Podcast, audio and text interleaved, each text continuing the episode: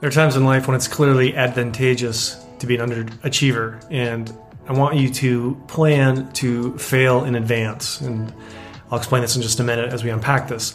Many of us are achievement oriented, type A people, however you want to uh, label or apply uh, a description to it.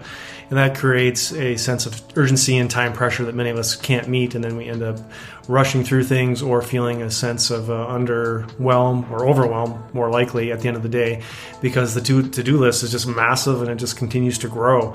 And by strategically aiming to fail at something, to underachieve, will allow an opportunity to focus more on a singularly more important task, something more meaningful, more impactful, something that will deliver a higher degree of value, not only today, but also in the long term. So it's fine to fail. It's fine to perform poorly at some things. None of us can be experts at everything.